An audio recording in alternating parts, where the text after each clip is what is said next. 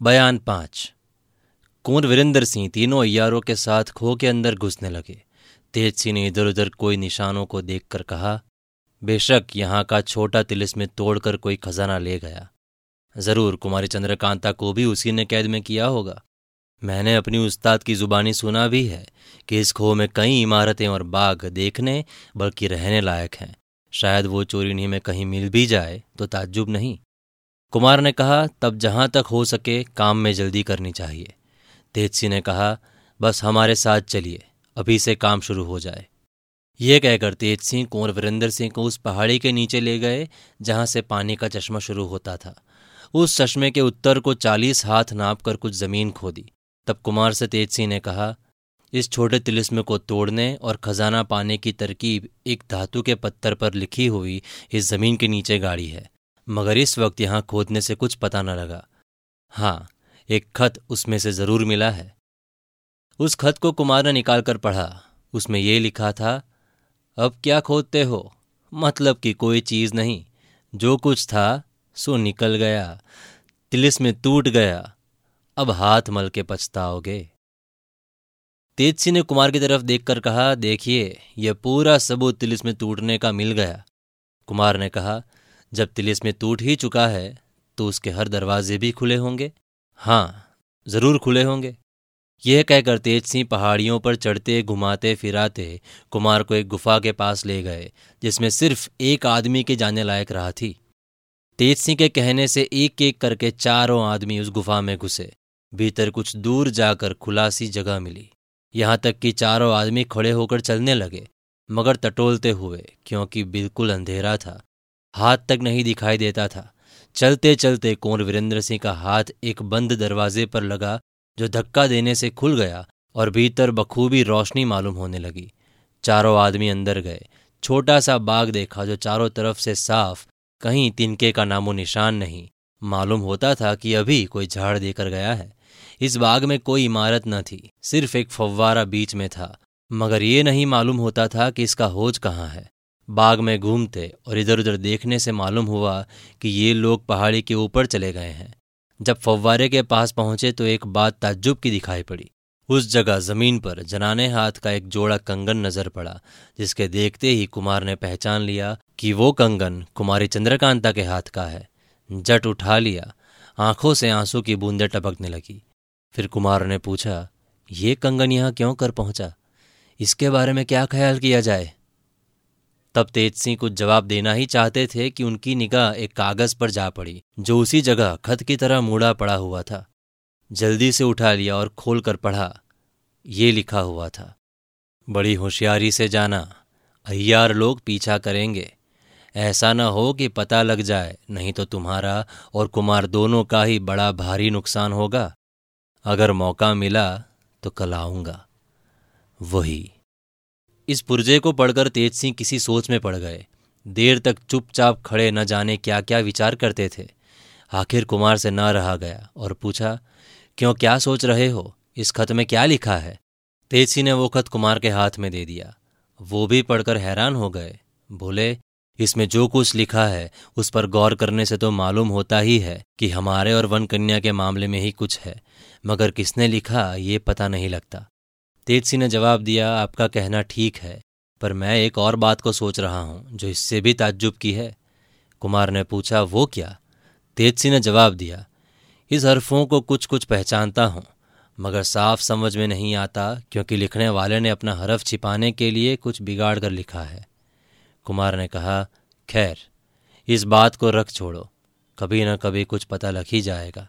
अब आगे का काम करो। फिर ये लोग घूमने लगे। बाग के कोने में इन लोगों को छोटी छोटी चार खिड़कियाँ नज़र पड़ी, जो एक के साथ एक बराबर सी बनी हुई थी। पहले चारों आदमी बाईं तरफ़ वाली खिड़की में घुसे। थोड़ी दूर जाकर एक दरवाज़ा मिला, जिसके आगे जाने की बिल्कुल राह न थी, क्योंकि नीचे बेहड़प खतरनाक पहाड़ी दिखाई देती थी। इधर उधर देखने और खूब गौर करने से मालूम हुआ कि यह वही दरवाज़ा है जिसको इशारे से उस योगी ने तेजसी को दिखाया था। ये जगह से वो दालान बहुत साफ़ दिखाई देता था, जिसमें कुमारी चंद्रकांता और चपला बहुत दिनों तक बेबस पड़ी थी।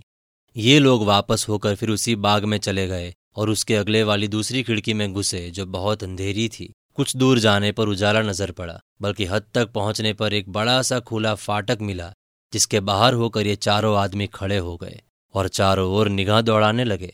लंबे चौड़े मैदान के सिवाय और कुछ नज़र न आया। तेज सिंह ने चाहा कि घूम कर इस मैदान का हाल मालूम करें, मगर कोई सबब से ये ऐसा न कर सके। एक तो धूप बहुत कड़ी थी, दूसरे कुमार ने घूमने की राय न दी और कहा, फिर जब मौका होगा इसको देख लेंगे। इस वक्त तीसरी व चौथी खिड़की में चलकर देखना चाहिए कि क्या है। चारों आदमी लौट गए और तीसरी खिड़की में घुसे।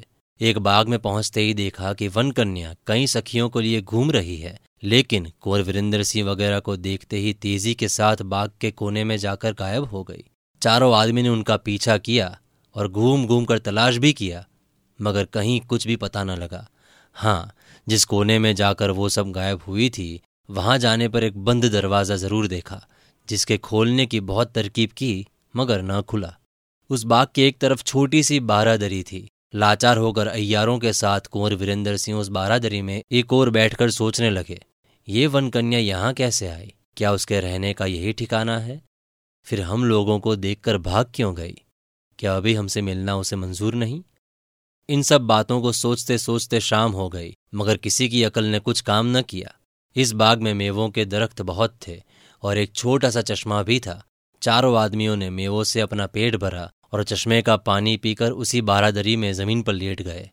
ये राय ठहरी कि रात को इसी बारादरी में गुजारा करेंगे। सवेरे जो कुछ होगा, देखा जाएगा। तेज सिंह ने अपने बटुए में से सामान निकालकर चिराग जलाया। इसके बाद बैठकर आपस में बातें करने लगे।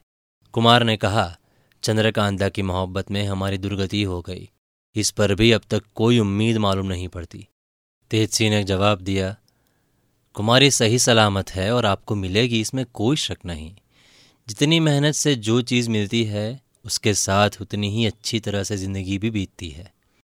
कुमार ने कहा, तुमने चपला के लिए कौन सी तरकीब उठाई? तेज सिंह बोले तो चपला ही ने मेरे लिए कौन सा दुख भोगा?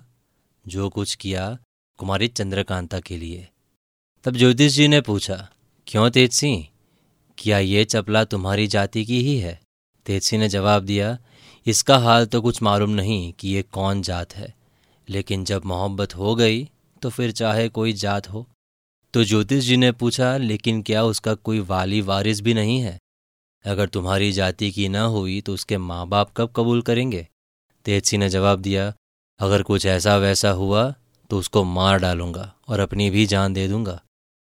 तब कुमार ने कहा, कुछ इनाम दो तो हम चपला का हाल तुम्हें बता दें। तब तेज सिंह बोले, इनाम में हम चपला ही को आपके हवाले कर देंगे।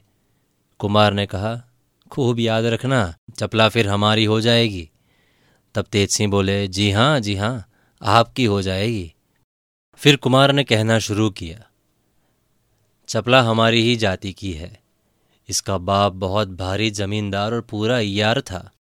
इसको सात दिन की छोड़कर इसकी माँ मर गई।